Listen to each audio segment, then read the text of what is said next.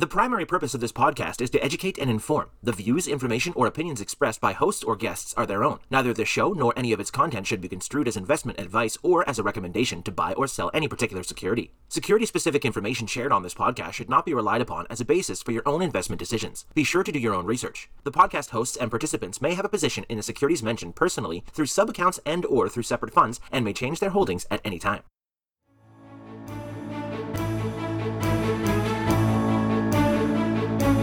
Welcome to This Week in Intelligent Investing, where we examine timely and timeless investing topics to help you become a better investor. Enjoy authentic, unscripted discussion featuring Phil Ordway, Elliot Turner, and other thought leading investors. Brought to you by MOI Global. And now, here's your host, John Mihaljevic.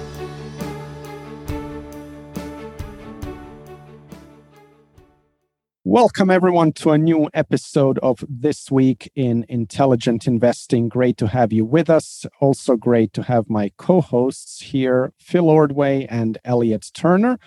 We will be tackling one topic today that uh, both Elliot and Phil uh, have been doing a lot of work uh, into. I think it's going to be very interesting. So let's kick it off uh, with you, Phil. Great. Thanks, John.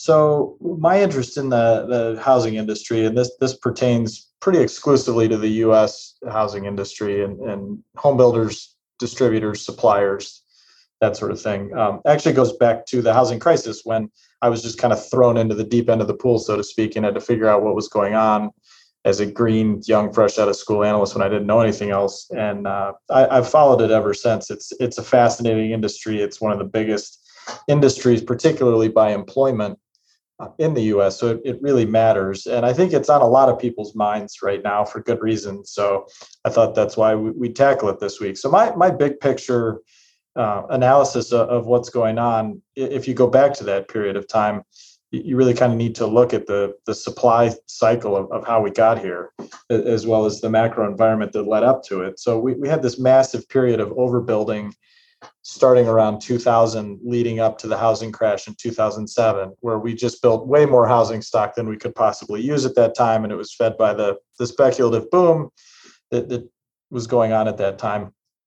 But because it crashed so hard and prices came down so quickly and there were not buyers to absorb it on the back end of that and there were just houses sitting empty in a lot of in a lot of markets we had a pretty big underbuild then from 2008 really through today, uh, kind of concentrated in the years of roughly 2010 through 2015, when there were just very, very few homes getting built. You know, a, a normalized level of demand would be, you know, depending on what assumptions you want to put on it, you know, the high hundreds of thousands of new homes per year, up to maybe 1.2 at the very most on the on the high end of, of, new homes per year. And in the in the lead up to the crisis, we were building a million five, and after the crisis, we were building four or five hundred thousand. So you can see how much this swung around. I mean, the delta really was about a million new homes per year. And instead of the delta, that should be like kind of a, a safe level if you just built a straight line based on demographics and based on the aging of the housing stock. That's kind of where you'd want to be within maybe 10% variation, not 100% variation. But so now we find ourselves in this weird situation where we're undersupplied in a lot of areas and you have this generational shift where for a long time uh, people born in the 1980s into the 1990s kind of deferred forming households and they deferred single family home ownership in favor of renting particularly in multifamily buildings particularly in the same set of kind of core urban markets. And then of course covid came in on top of that and just threw everything into the blender. So now we're sitting here with this weird situation where you've had this massive shift toward single family housing, particularly away from dense urban areas into suburbs and into cheaper, smaller cities.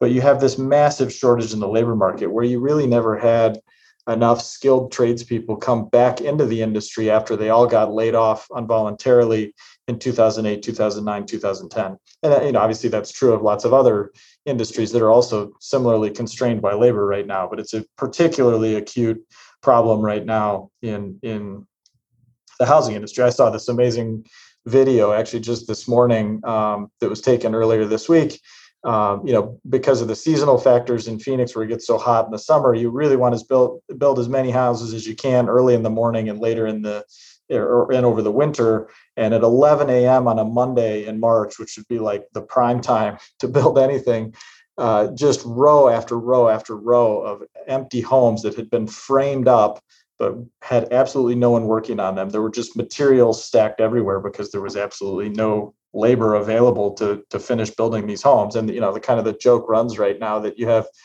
you know, four bedrooms, three baths, and zero garage doors because you can't get that last piece of the supply chain in. That's another thing that's happening right now is the supply chain is stretched so thin it's broken in a lot of places. You have lead times stretching out to three or four months, sometimes as long as six to eight months on things like appliances or kitchen counters or windows and doors, really basic stuff that you can't live without when you're building a home. You also have commodity inflation, something we've all seen uh, recently. Lumber last year went on a, a, a rip roaring journey that would have made the GameStop stuff look relatively simple in some ways. It, it was just insane. And it's really difficult for both home buyers and for home builders to, to deal with that volatility. It creates a lot of disruption. You have land pricing that's becoming an issue too. You don't have a ton of availability in a lot of the markets that need it. And it can be very expensive and very time consuming to get those models built. You also are getting now to a point, we're going to touch on this uh, a little bit more, where the math starts to become really difficult in terms of making an investment as a home builder or even as a build to rent investor because the price of land the price of entitlements the price of getting a house actually built from scratch gets to be pretty stretched because what you'd need to charge for it to make any sort of margin prices you at such a point that very few people can afford it and so speaking of this is probably what's gotten most people uh, thinking about it lately is you, we set an all-time record low in January of 2021. So just over a year ago, about 15 months ago, where the average 30-year fixed rate mortgage was at 2.65% in the US. As recently as December of last year, just four months ago, we were at 3.11%. We're now about 4.5%. So, you know, to put it in dollar terms, I mean, the, the monthly payment just principal and interest on a 30 year fixed rate mortgage, let's say it's a $400,000 mortgage, just from an article I was reading about this this morning, they laid out the math for you. It was about $1,700 in December. It's now well over $2,000 and, and probably closer to 2100 almost at this. And so an increase of three or $400 a month, you know, I mean, you're talking about tens and tens of thousands of dollars of added costs over the full life of that 30 year mortgage. But even just the simple shock of $300 a month, I mean, that, that is a big hit to, to many people's budgets and, and really starts to price in some difficulty in, in getting across the finish line and in, in, closing homes. Um, a couple of other interesting factoids out there that I think are worth considering and worth debating as we look at where this is all going. You're going to have kind of a double edged sword in terms of demographics, where it's pretty unlikely that over the next 10 years, you're going to have a ton of population growth in in the U.S. Immigration, of course, is the great wild card, but uh, new births are, are kind of they don't swing around a ton year to year. Obviously, COVID notwithstanding, and there was very very little population growth in the U.S. over the last decade. So as you start looking forward to 10, 20, 30 years from now, that starts to have pretty massive implications.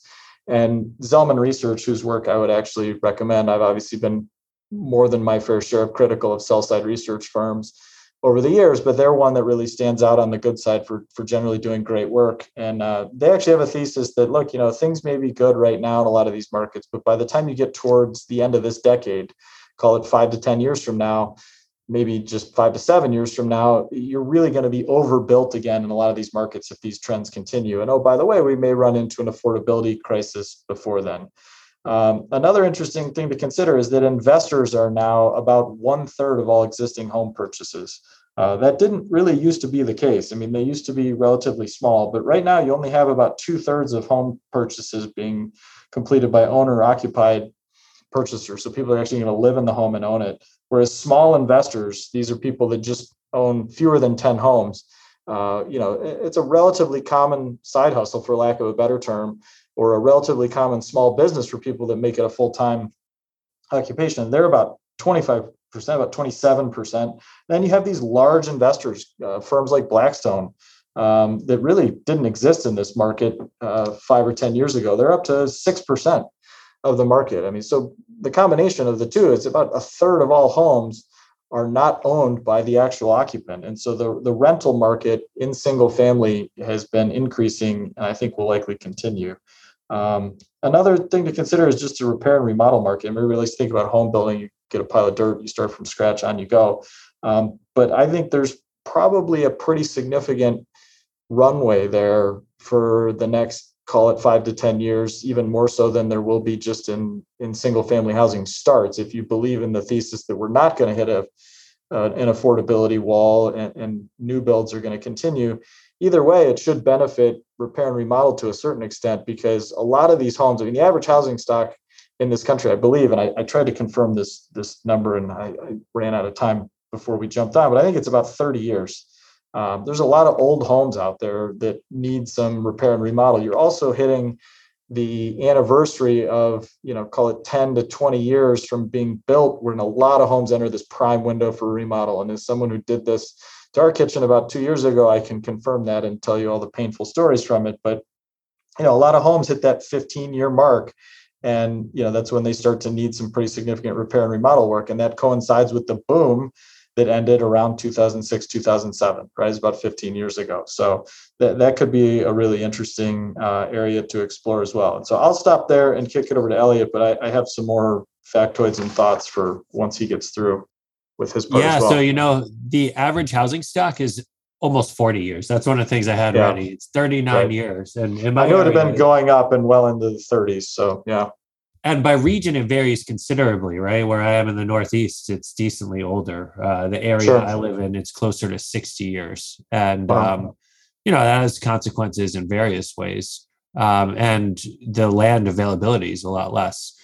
Um, i think it's really cool that we coalesce around the same topic. It's both timely and it's important um, I first encountered this paper, Housing is the Business Cycle by Edward Leamer, after Bill Miller spoke about it on Bloomberg. I can't even remember. I think it must have been like 2012, 2014, somewhere in that time range.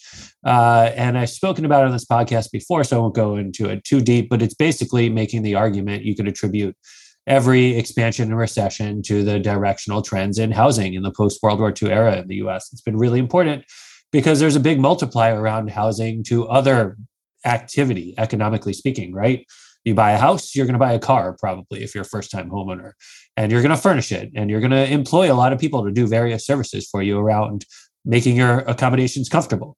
Um, so that's very, very important um, to just have a general sense of where house, housing's going. If you want to have a sense of you know what's important for the economy, and around that, there are potentially some really interesting investment opportunities. You could look at some of the housing related sectors that have been pretty beaten down right now. Um, and so just this weekend, I had a tweet, and it was my most viral tweet in a very long time. And I asked, Is there a better inflation hedge than a 30 year fixed mortgage taken during ZIRP? And, you know, I've been thinking about this a lot lately, right? The 30 year mortgage uh, is about actually like 4.67% today. So that's 2% above where it was when 2021 started. So that feels like a lifetime ago, but it wasn't that long ago, kind of crazily. Um, really does feel like a lifetime ago.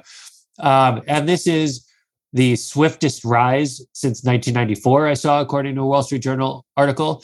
But at the same time, it's also merely back to 2018 levels. So it's not like we're talking about levels the economy hasn't pushed through since the great financial crisis. And in that sense, you know, in some ways, the economic backdrop today is more constructive than it was in 2018. So you could ask, like, will this kill housing? I don't know. A lot of people anchor to where things were recently, but also, you know, which recently are you talking about? Um, and prices have gone up considerably since 2018. So affordability is definitely down, and I'll get to that. Um, and you know, I, I, won't go too much into the inventory uh, levels, but I think Phil made some great points on that. You know, they've gotten incredibly tight. So, you know, when I think about housing right now, there's so much of this on one hand, on the other hand, and there's a big tension that's going on. And I like thinking about these areas because you never know what ideas it might prompt. Um, so you have incredibly low supply versus rapidly declining affordability. Affordability today is the lowest it's been since the great financial crisis, right? On the one hand, but on the other hand, it's still more affordable than it's been pre GFC for most of the post World War II era when you measure based on you know a 30 year fixed and the average income of a household.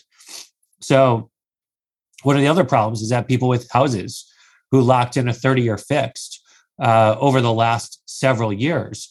Today, the prevailing rate is 1.2% above the average 30 year mortgage outstanding.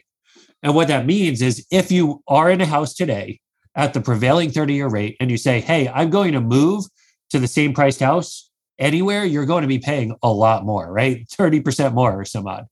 Um, so that means people are locked in, uh, golden handcuffs in an economic sense, right? They're locked in unless they're willing to pay more or have some reason to have to move.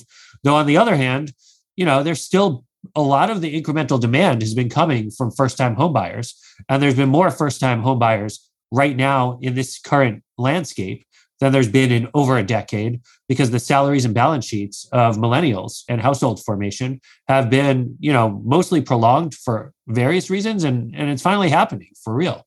Um, so you have this headwind meeting this tailwind and who knows which wins and then you know rates are rising but the 30 year fix is still pretty low in the grand scheme and you have this pool of investors coming in which keeps shrinking supply um, and the investors are sensitive to something different than they are to the uh, financing cost of a home. They're sensitive to where rents are uh, in comparable terms, and rents are rising as swiftly as the cost of rates. So, like the spread that they're able to earn hasn't really changed very much. So the calculus, the math that they're doing, you know, it's still very much intact. Um, and then, you know, when you look at the home, build, home builders and you think about them, there's so many questions that could go either way too. So it's a, in theory, better business model that's less reliant on land banking, uh, more reliant on these purchase options for land. But at the same time, if you owned a land bank and the cost of everything's going up, you know, that's pretty good for your margins if you bought it, you know, before the cost of everything went up. And it might have some value that's realizable in a very different kind of way. Uh, but also, you know, maybe if there's a slowdown, you like the fact that these uh, companies are more reliant on options and they're less beholden to holding the bag during a prolonged downturn in housing. And then, you know, one of the other forces I think about a lot is rising home prices in the coastal areas in particular, fuel net migration to the Sun Belt. Um, and as does household formation, right? So you have older people retiring in this great, uh, what do they call it, the mass resignation or whatever. And they're, you know, moving from New York to Florida. Um, and there's a big shortage of homes in the areas people are moving to. And so the affordability and absolute level of a house in Florida might be more expensive today than it was just six weeks ago, but it's still much cheaper than it is in the Northeast. And, you know, all these considerations add up to an aggregate housing market in our country. And so there's a lot of tension. And I think there are interesting places that we could go with this. So that's my my preamble, and we could uh, open it up from there. Yeah, one of the things I think it's worth revisiting that I didn't hammer home enough, which I think you made a good point on right there, is that cost of living really matters. And I think as much as people love to come up with other explanations as to why people move or why people do what they do, it's that the vast majority of the time they're rational economic animals. And it became so expensive to live in certain cities that it just wasn't sustainable for most families to do that over long periods of time. So, in a lot of ways, I view this great reshuffling or whatever you want to call kind of the moving that you've seen during COVID, which has not been crazy by any stretch of my opinion, but it's, it's kind of a long overdue reset in the one way market that drove these really extreme uh, prices in a, in a lot of the coastal markets, as you said, in some of the big cities.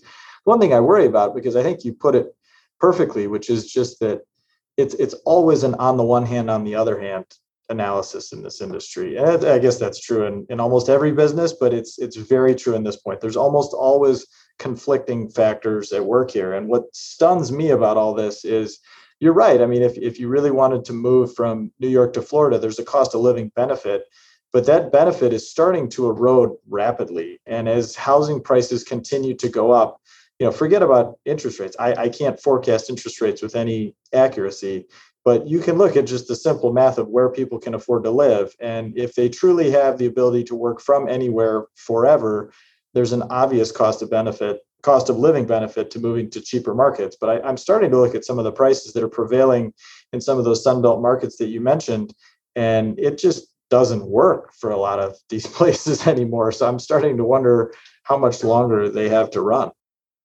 Yeah, you know, it's a tough thing to figure out entirely because at the same time, you know, it's still the base is just higher here. So you're rising at the same rate off of a pretty uh, different base. Um, but there's a degree of arbitrage, I guess. And I think you made a good point with some of the work from anywhere. There definitely were some people, especially in our industry, who kind of used it as an opportune time to to make a right. move for various reasons. And I will say, I'm willing to stick my neck out on on one big prediction in this. I guess two.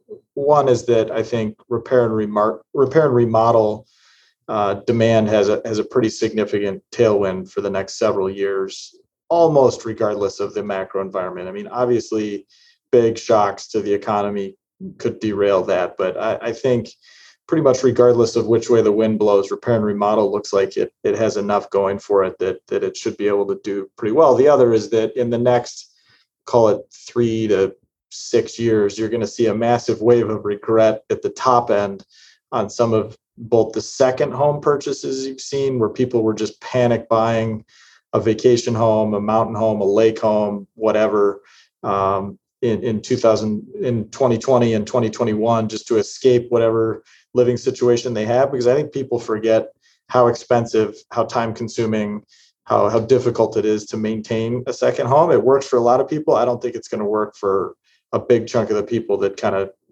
dove into that market head first and didn't really think it through. So that'll be interesting to see how that plays out as well. Yeah, and you know that area famously does not have a lot of liquidity. So when things turn, they turn. But one yeah. of the things that you got to wonder too is what happens to pricing, right? So that was one of my big takeaways from the Leamer paper, which is that housing corrects through a slowdown in transaction velocity, not through lower prices. Like prices tend to be sticky even if affordability changes or things move, right? You could grow into a degree of affordability. And to the extent that people have really good mortgages that they've locked in and perhaps refinance, like I moved into my house in 2012 with a three and three eighths, and I was able to refinance to below three last year. I never thought when I moved in that I'd ever refinance, but it's like, well, now I'm stuck. Um, yeah, well, that's actually another good point. I, I should have mentioned this earlier too. Being stuck, I think, is a huge part of this housing market. And I think you could safely describe the current housing market as pretty dysfunctional. And and I don't mean that in the same way that the 2006 2007 housing market was dysfunctional, where you're just driven by rampant speculation, all financial oriented speculation, just crazy stuff happening. I mean, it's dysfunctional right now for for two reasons. One, primarily, is that if you're in a decent situation it's really hard to do anything about it, right? Because to your point earlier, if you sell, that's great. You'll sell your house in a hot minute and you'll probably get a great price for it. And then what are you going to do? Because you're going to be in an extreme seller's market for anything you then have to turn around and buy. So what does that do? That just restricts that restricts supply even further, which drives inventories all the way down to where they are, these rock bottom levels, which drives prices even higher. On and on we go until something starts to undo that positive feedback loop. And the other reason it's dysfunctional is just the extreme amount of supply chain uncertainty and, and labor shortage that you that you have right now, which just doesn't and, and combined, uh, you know, also an important factor is you still have a lot of NIMBYism, not in my backyard uh, zoning and local regulation, which allows some, you know, I think most people from both sides of the aisle would agree you, you need more good, affordable housing stock in a lot of markets. And it's just not getting done because the kind of the legislative process is, is dysfunctional. So I think those factors, particularly the concept of being stuck, like you mentioned, Elliot, is a, is a huge deal right now. Yeah, and I should caveat that I'm happy to be stuck. Like that was partly by design. Sure. No, me too, but in a good way, right? But there's lots of people where they're like, you know, boy, it'd be great if we could trade up from our two bedroom apartment to a four bedroom home, or we'd like to trade up from this house we bought when we were young and didn't have kids up to this bigger house now that we have a bigger family or whatever. And, and those are tough moves to make right now. And it's not helping the overall health. You'd like to have a more liquid, healthy two way market, right? Yep. And historically, the situation of people being stuck is bad for the job market because it doesn't facilitate, um, you know, changing locales. Oh, for sure and, and that's another i don't know how we've talked about this several times i don't know if you guys have changed your opinions at all i think now that people are getting quote unquote forced back into the office it'll be really interesting to see how it happens. But i still remain pretty skeptical that if you're in your 20s or 30s or 40s and you work in an organization of any size that it's going to be more difficult than a lot of people believe to maintain a fully remote virtual only uh, presence in a market that's really divorced from where everyone else is right? So i, I just you know that, it's it's not to say anything negative about the up and coming smaller and mid-sized cities particularly if they have some cost of living advantages i think they're probably in a good spot. But i mean these people that think they're going to live on a remote island or you know on a beautiful mountaintop somewhere and just be totally disconnected i i, I don't know. I, I think the whole thing's due for somewhat of a reset in that regard in the next couple of years as hopefully we get covid behind us yeah, I see signs of that's happening already, right? And that has consequences for the housing market because I do think some people were expecting a greater degree of flexibility, though that's not for there. sure. For sure. And all these questions, they just at the end of the day inevitably raise more questions, right? And I think that's what makes housing so interesting right now, um, because if you could, you know, get comfortable with any degree of like what steady state is of demand is, right? I, I read the Zelman paper too uh, she and her shop do fantastic work, and it's really interesting. It's uh, got a lot of questions that it raises for me. You know, one of the big forces behind demographic headwinds was a major change in immigration policy over the last decade. So it's not just about people having less babies. And it's like that's something that could be reversed with policy going forward. And we still have the shortage that exists anyway. So, you know, um, how does that resolve? And part of it is not just a shortage, it's like a mismatch between people where people want homes and where homes are. Um, so how does that tension resolve? Yeah, there's some of that. I agree. That that's an interesting tension to resolve. I don't have anything like a, a reliable prediction for this, but I you know think probably the most likely outcome is you'll see a relatively healthy outcome in the sense that the housing market is big enough and important enough that the economic factors that need to come to bear will eventually win. Now, we've seen long periods of time, like I said, 2003 to 2007, a little more than that, was just total insanity, right? I mean, things were just totally nuts. And then on the back end of that, you know, we bought our home in 2010 and there was nothing on the market then for different reasons. And for a couple of years there, it was it was pretty crazy. And you know, now we're seeing uh, the number I saw uh, just yesterday, I think, was uh, at least 65% of all homes that have sold year to date here in 2022 had more than one offer in writing on them, right? Lots of homes, if it's at all well priced, good condition, good location, et cetera, are receiving multiple offers. So you get a lot of bidding wars, which gets pretty crazy too. So I think some combination of higher rates, reduced affordability, uh, will will start will start to put a damper on things and you'll see some reduction in this frenzied behavior you've seen over the last couple years. Again i think there was a very legitimate reason for people to feel somewhat panicked during covid at least at the early onset of it when you were probably living in closer quarters you didn't feel like you had enough space you didn't have enough outdoor space in particular and people just wanted out of that situation and i can i can totally understand and i think as that starts to reverse too um, hopefully you'll see a little bit of return to normalcy. There's already signs. I, I was looking at some data on this, preparing for this this morning, that inventory may have finally uh, stopped declining, hopefully at least. I mean, the numbers were really staggering. I think from roughly the third quarter of last year, 2021, through early March of this year, inventory was declining like 20, 25% week over week on a or, or year over year on a weekly and monthly basis, right? I mean, there, there's just a huge reduction in homes for sale, right? I mean, at any given point, you'd probably see a million plus homes for sale, and you were at like half that level uh, coming into this spring selling season. And homes that would normally take in a healthy market maybe two or three months to sell are selling in one day, and there's just nothing of any you know reasonableness sitting on the market. So I think as that stuff starts to normalize that will help. I, I don't know that anything is going to normalize on the supply chain this year.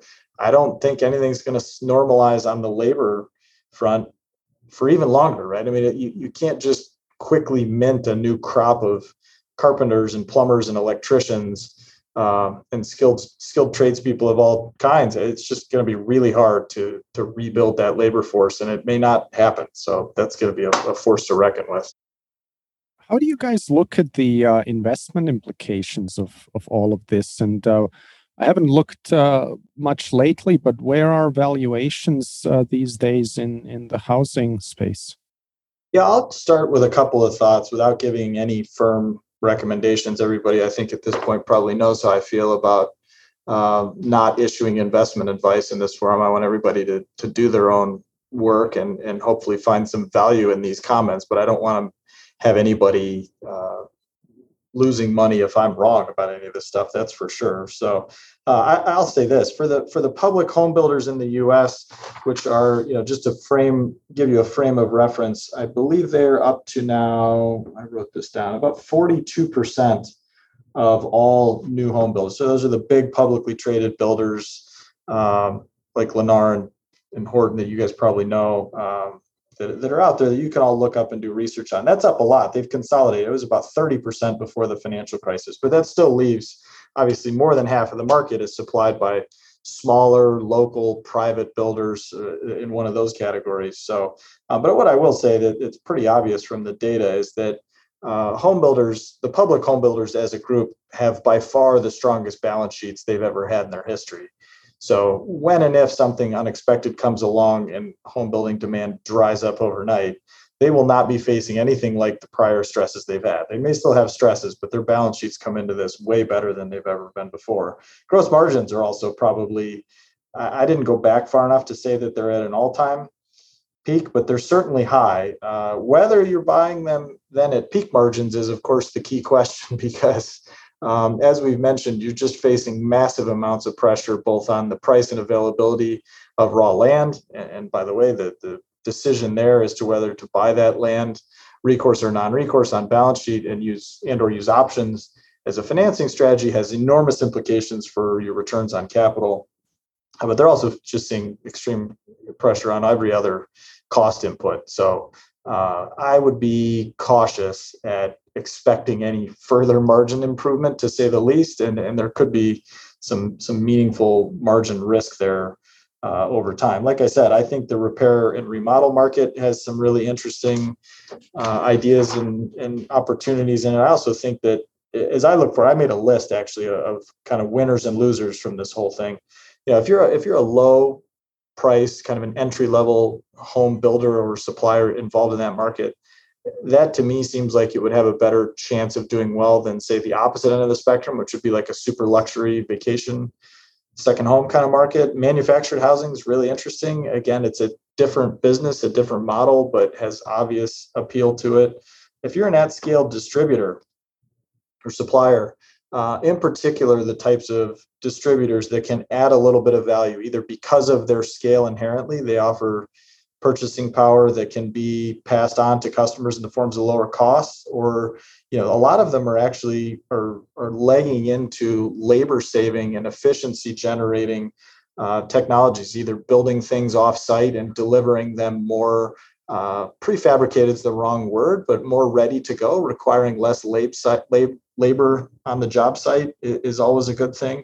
Um, technology with efficiency benefits is is real and it's here to stay. And I, I mean by that both volumetric, uh, prefabricated, actually modulated uh, home building uh, materials and products and stuff like that is it, and and and by the way the, the technology that builders can use to plan the job and and architects can use to spec things out and home designers can use to pick finishes and that kind of stuff it's all very real. And i think the labor shortage uh, and the commodity price spikes that we're seeing just increases the value of those technologies. So I think those are obvious winners as well. Yeah, you know, you make a lot of good points there, and a lot of the things I've been thinking about. I I too think margins have uh, peaked, and some of them are being clear about this. So when you think about it, right, it takes some time to build a house, and if every month the value of houses goes up, home prices is going up, between when you break ground and when you finish uh, completing a house. If you haven't sold it already, you're you're kind of like your inventory is appreciating as you're going. So that's supportive of margins. And to the extent that you've had banked land, um, where you purchased the actual underlying land years ago, uh, and the value of land's going up, you get a nice margin uplift in that. And one of the so so that's like the negative side of margins, but there is a positive side to having sold a lot of banked land as you know more than a couple home builders are pursuing that asset light business model transformation. Uh, and you reference this phil the balance sheets are way better at the home builders now than they've been you know at any time in the recent past. They have a lot of liquidity. Um, and you know that's a big part of why i've been thinking about housing. I think some of these things are interesting. Like if you get comfortable with where uh, like the next 10 years with what the next 10 years of housing demand lo- looks like um, some of these home builders look pretty compelling. And I do agree that lower end housing, you have the best income trends for your customer base. Um, so these questions about affordability, you know, still, I think it's something like the average 30 year fix is going to um, like a 720 or higher FICO score. So it's not like these people are truly, exp- these customers are truly exposed to um, the 30 year fix to the same degree as other uh, brackets of the the housing market are. It's more about the ability to earn, um, and I think that's very helpful and very supportive because you've had rising uh, wages at the fastest rate as we've had in in, in recent times. Um, so I'm totally on board with that. Um, and yeah, this is exactly why I've been looking at this topic. Yeah, and John, to answer your question more directly, I wasn't trying to totally punt, um, but it's just it's it's tough as you look at the publicly traded U.S. builders. I think you can make an argument on either side. I, you know, I just pulled up a couple of them right now as we're talking uh, on Bloomberg. If you look at them on a price to book basis, which again is a very imprecise valuation shortcut at best, uh, particularly as more and more builders have at least partially started to copy uh, NVR's model of optioning their land rather than owning it, which greatly improves the balance sheet efficiency and the returns on capital. Uh, but they're on a 10 year basis, which is probably the shortest period of time with any reasonableness. Uh, they got pretty beaten up, and, and I, you know, with the benefit of hindsight, pretty cheap there for for a few minutes in in March and April of 2020, uh, and then just took off like a rocket ship, and then have pulled back to a certain extent here in 2022 back to what would be kind of the midpoint of a price price to book, you know, multiple you know, over the last decade to the extent that that's at all helpful. And on an earnings basis, I mean, they look very optically cheap. I just would caution people that, you know, if you see some single digit multiple of earnings, that may not be very helpful as you start to evaluate what kind of benefits you're going to achieve as a long term owner of the partial owner of the business. So, um, look, I, if if the economy, the macro conditions, the company performance are all good, I think you'll make a case that a lot of them are going to be very attractive investments. If bad things come along, you know, they're obviously not. So I, I wish I could give you a better answer than that. But I think that's about as precise as I can get at the moment, unfortunately. Yeah, these kinds of cyclicals do tend to peak with very low PEs. So that's not necessarily right. the perfect way to look at it. Um, and you made all the right caveats on price to book. Um, and you before mentioned, you know, one of the nice things is when when price to book's been this low in the past, they've had a greater degree of leverage. So the risk in it was was on a different dimension than it is now. That's fair. Yeah. So I the, like two of the biggest U.S. public home builders I just pulled up, and on a ten year uh, trailing 12 months price to book, they're kind of at like the 80th percentile of where they've traded over the last 10 years. That's all because they pulled back here in, in 2022. They all came into the year trading, you know, considerably higher, you know, 120% of historical average on that basis. And you, you make a good point though, Ellie. I mean, look, you know, book value is full of flaws, particularly here, but the, the book value that you have is more reliable now, given that they're in a lot of ways deleveraged. Some of these businesses have a little bit more diversified business models. They've taken on other other streams of income that are not quite as cyclical or partially offsetting the cyclicality. Uh, they have higher returns on capital in a lot of cases. They have gotten more efficient. I think what'll be most interesting to see in, in some of their cases. It's going to be hard to move the needle for the really, really big guys, but some of these builders are starting to make really smart investments in labor labor saving technology um, and technology that just makes them more customer friendly. And, and by customer, I mean both their subcontractors and the end home buyer. Uh, and that'll be really interesting to see if that can pay off over the next few years. I'd be pretty optimistic there. I guess what what I'm wondering about, or what gives me pause, is just kind of whether the rapidity with which the 30 year mortgage rate has gone up uh, this year has been digested or whether that's still uh, to come. I think I read somewhere that, um, you know, it, it's gone up like 50% if you can look at it that way um, in a in a very short period of time and the last time that had happened was q2 of 87 which i don't know yeah. if it's true but I think that's about right. I mean, this is probably the biggest payment shock on a short term basis you've seen in 35 or 40 years, uh, which is, you know, it, again, I, I'd be more worried personally if I were buying a home right now about the core attributes of the home and less worried about how much mortgage rates have gone up in the past three months or four months, because no doubt they've gone up a lot. I mean, as we said earlier, they've gone from well below 3%, you know, a, a year and a a year and a few months ago to about three percent at the beginning of the year to now four and a half. I mean, it's a huge jump, and it's it is a payment shock, and I don't think it's been fully digested. But in a weird way, I think it's also causing psychology to spiral in favor of the seller because the buyers are out there. There's no inventory on the market.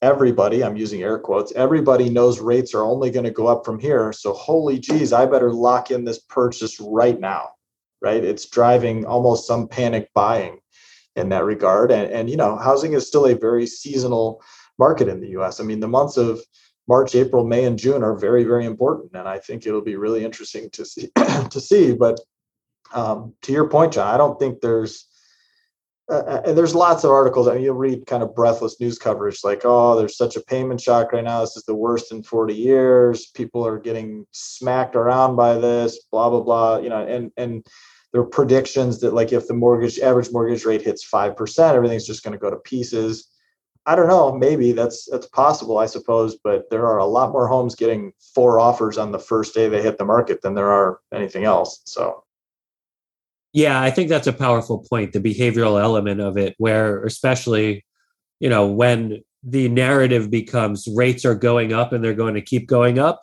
and you didn't buy a home yet, you're like, oh God, I better buy it before they go even higher. Um, that's right. Yeah, particularly and, if you have a family, right? Like if, if you are talking about you know where you're going to live with your family, and, and you have a view, and you know maybe the other person doesn't. How do you explain like, oh, I just want to wait and see what happens, and then you you know have this nagging thought that like, oh crap, what if I wait six months and rates are way higher, right? I mean, you're going to probably act now just so you don't look like an idiot to your spouse. And there are some ways to track like forward purchasing intent, like pre-approvals for mortgages, and people oh, are sure. actually still pretty constructive. Like the activities sure. uh, happening in advance of buying houses, and I think that goes back to one of the points I made in my preamble, which is by and large, like a lot of the housing, uh, the the home buyers out there today are first-time home buyers, and that hadn't happened for the prior decade, and they're motivated by very different rationale and life realities than are um, like movers from one house to another. And that has a very different impact on the levels of supply than does someone who's trading one house in a neighborhood for a different one. Um, so it all depends. Like there's no clear cut answer, but I don't think it's, you, know, I think it's a bit myopic to say it's just the end of housing activity because there are a lot of other uh, elements that come into play. To your point, though, John, one thing I think that could be interesting is eh, let's say I'm right that it, it this jump in mortgage pricing is not going to be a huge negative factor for demand from buyers this spring and this summer. But let's say the Fed really does raise rates four or five more times this year. Let's say the mortgage, the average 30 year fixed rate really does cross 5% at some point this year. And you really do soak up even more of that good housing demand now. What does that mean for next year? So it, it does seem entirely plausible that next year you might need to see a recalibration downward in prices. And I don't mean falling off a cliff like in 2008 or 2009, but you certainly could see a reduction of multiple bids, a period of sideways prices, a period of people having to swallow a you know a five percent discount from what they thought they were going to get, or a bigger bid ask spread when people are listing and signing contrast contracts. You know that that sort of thing would seem entirely on the table at that point for sure. And I'm wondering just um, whether rental yields are relevant in this, and and would those need to come up at all from here? I think it depends on who it is, right? I mean, I think if it's your your small investor, your small landlord, I think they're probably more attuned to the practicalities of it. It's kind of what they know. They see it as a safe, stable asset. Um, they're probably less uh, sensitive to every tick in interest rates.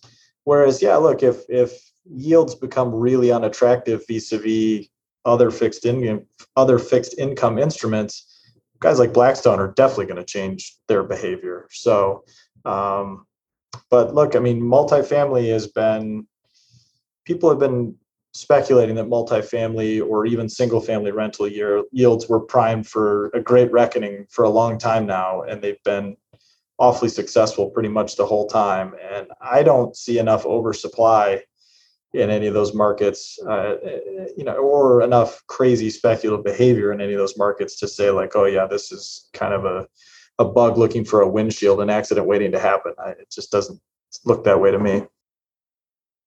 Okay, well, I guess we've uh, examined this topic from uh, many different angles. Thank you so much, guys, uh, for your perspective, and I hope this was uh, of value to everyone listening. Thanks for being with us. Uh, till next week, take care. Goodbye. Thank you for listening to This Week in Intelligent Investing, brought to you exclusively by MOI Global, the research driven membership organization. Learn more at moiglobal.com.